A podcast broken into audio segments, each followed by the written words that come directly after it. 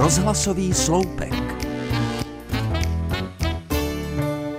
V mládí jsem se vyznačovala tím, že jsem vždycky chtěla všechno dřív, než se patřilo. Líbily se mi dětem nepřístupné filmy, kouření na dlouhé louce, červeně nalakované nechty a sprostá slova. Taky jsem toužila po možnosti řídit auto. To už mi sice bylo 15, ale za volancem samozřejmě nesměla. Když jsme jeli v našem legračním trabantu na chatu, otravovala jsem tátu, aby mě na kousek mezi zliví a hlubokou půjčil volant. Budiž řečeno, že tenkrát tam nebyl žádný provoz, takže jsem ohrožovala maximálně naši rodinu. I když to řízení mi docela šlo. Máma na zadním sedadle sice neustále hubovala, že to táta dovolí, ale on věděl, že když mi to na ty tři kilometry pučí, budu v sedmým nebi.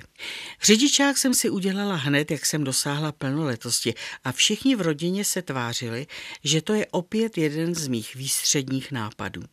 Ani ne za rok byli rádi, že umím řídit a tudíž můžu tátu vozit po doktorech, protože těžce onemocněl a sám řídit nemohl.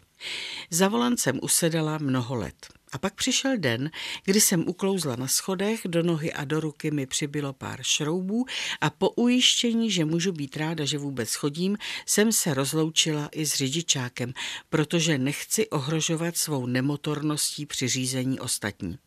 Někdy je mi to líto, protože auto bylo kus svobody, ale prostě to jinak nejde.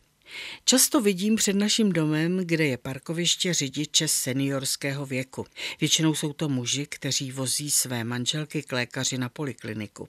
Na některých je vidět, že už nejsou ti pohotoví chlápci, mající situaci na silnici pod kontrolou.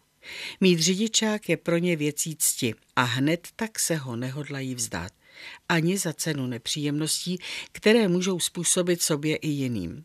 Uznat, že v pokročilém věku na něco nestačím, přece není žádná újma na důstojnosti. Já bych řekla, že to je spíš velká frajeřina. Hezký den.